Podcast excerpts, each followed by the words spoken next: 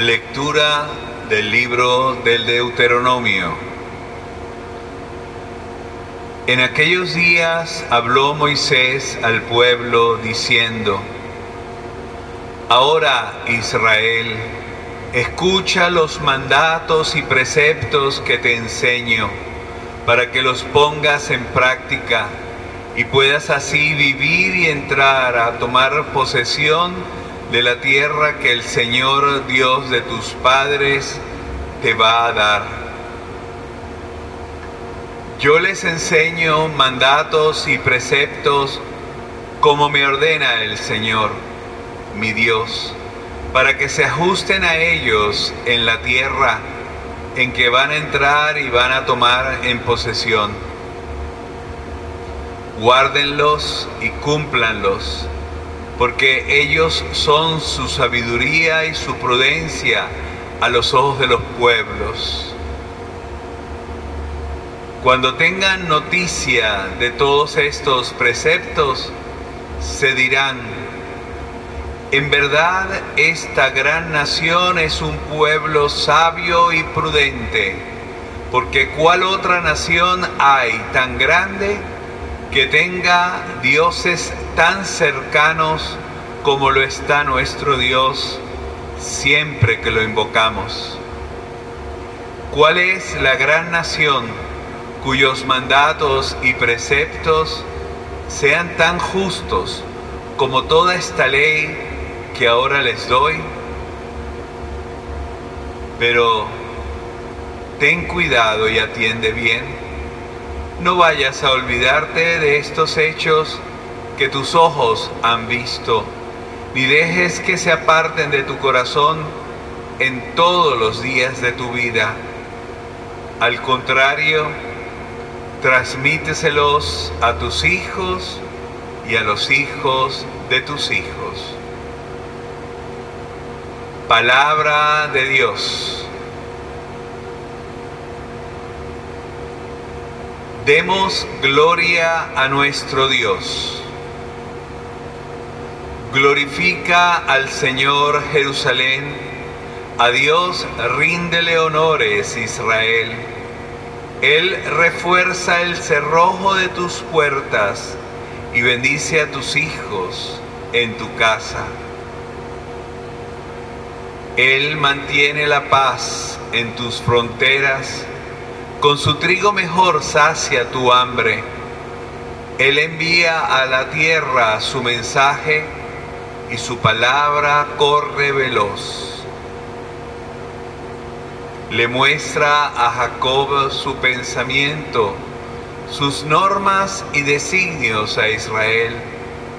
No ha hecho nada igual con ningún pueblo, ni le ha confiado a otros sus proyectos. Honor y gloria a ti, Señor Jesús tus palabras, Señor, son espíritu y vida. Tú tienes palabras de vida eterna. Honor y gloria a ti, Señor Jesús.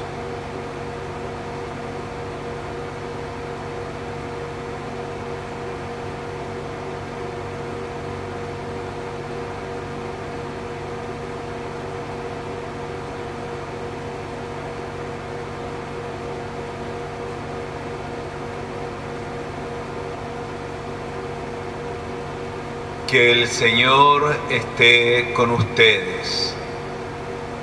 Lectura del Santo Evangelio según San Mateo.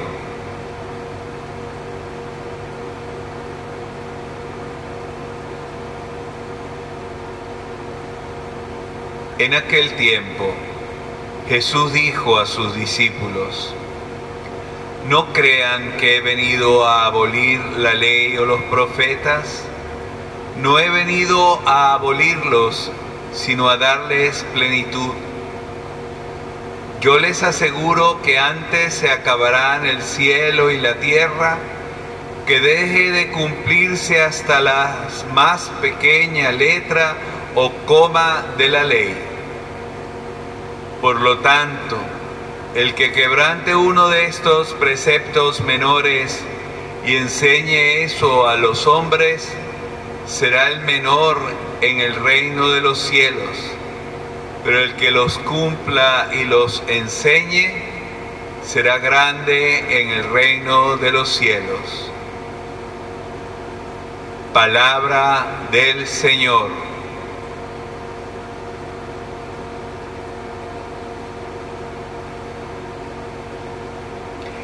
En estos días en que hemos recibido de parte de Dios en nuestra situación la oportunidad de estar en familia,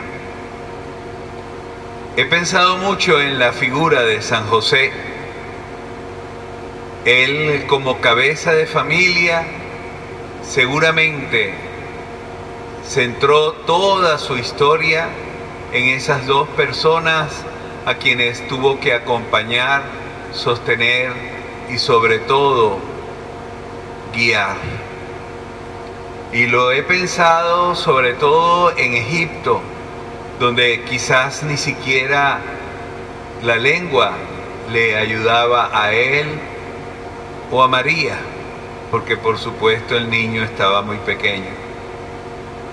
Imagino ese ambiente de familia tan estrecho como el de las familias, y en mi caso, de los que son extranjeros, y que quizás los abuelos, quizás también los papás, no hablen muy bien el idioma de la nación donde se encuentran. Y cómo quizás pasábamos en casa muchísimas horas y allí, pues nuestra diversión era pasarlo en familia. Pero quiero fijar mi atención hoy en esa primera lectura, en ese trozo que dice, jamás hubo una nación tan grande que tuviera a su Dios tan cercano. Si esto lo dice el libro del Deuteronomio, nosotros pudiésemos verdaderamente asumirlo con la figura de Jesús. Porque no hay ninguna religión donde Dios haya querido hacerse hombre, uno de nosotros, donde Dios se haya convertido en hijo, por supuesto, adoptivo, de un hombre como José, donde él como niño haya tenido que aprender a hablar, a orar quizás de la boca de José y de María. Pero es interesante lo que a continuación dice la palabra en la primera lectura del día de hoy. No vayas a olvidarte de estos hechos que tus ojos han visto, ni dejes que se aparten de tu corazón en todos los días de tu vida por el contrario, transmíseselo a tus hijos y a los hijos de tus hijos. Creo que como lo que estamos viviendo nos está trayendo unas enseñanzas muy particulares. De repente todo el mundo se frenó y comprendimos que lo importante no era cuánto dinero tenías, ni siquiera cuánta fama habías adquirido y por supuesto, nada de lo que tú tienes ahora para rodearte. ¿Y cómo pasamos a poner nuestros pies en la tierra y a sentir y experimentar que allí, en esa circunstancia, hemos regresado a ser humanos? Hemos empezado a sentir el dolor ajeno. Hemos también experimentado con fuerza lo que significa estar unidos, estar cercanos. Es por ello quiero dirigir mi pensamiento a San José, el cual hicimos una novena en nuestra parroquia. Quiero dirigir mi pensamiento a Él para pedirle a quien entendió con la dureza de la vida lo que significaba estar de la parte de Dios, a quien es el patrono de las familias, que nos ayude en estos días a no olvidar lo duro que ha sido el tener que recoger las velas y olvidarnos de los puertos, el que hemos tenido que aterrizar en un lugar insospechable que era la propia casa, en los días en que hemos estado acuartelados, como quizás Él estuvo allá en Egipto, que nos enseñe, como le enseñó a su sagrada familia, a comprender este momento y sobre todo nos enseñe a no olvidarlo jamás.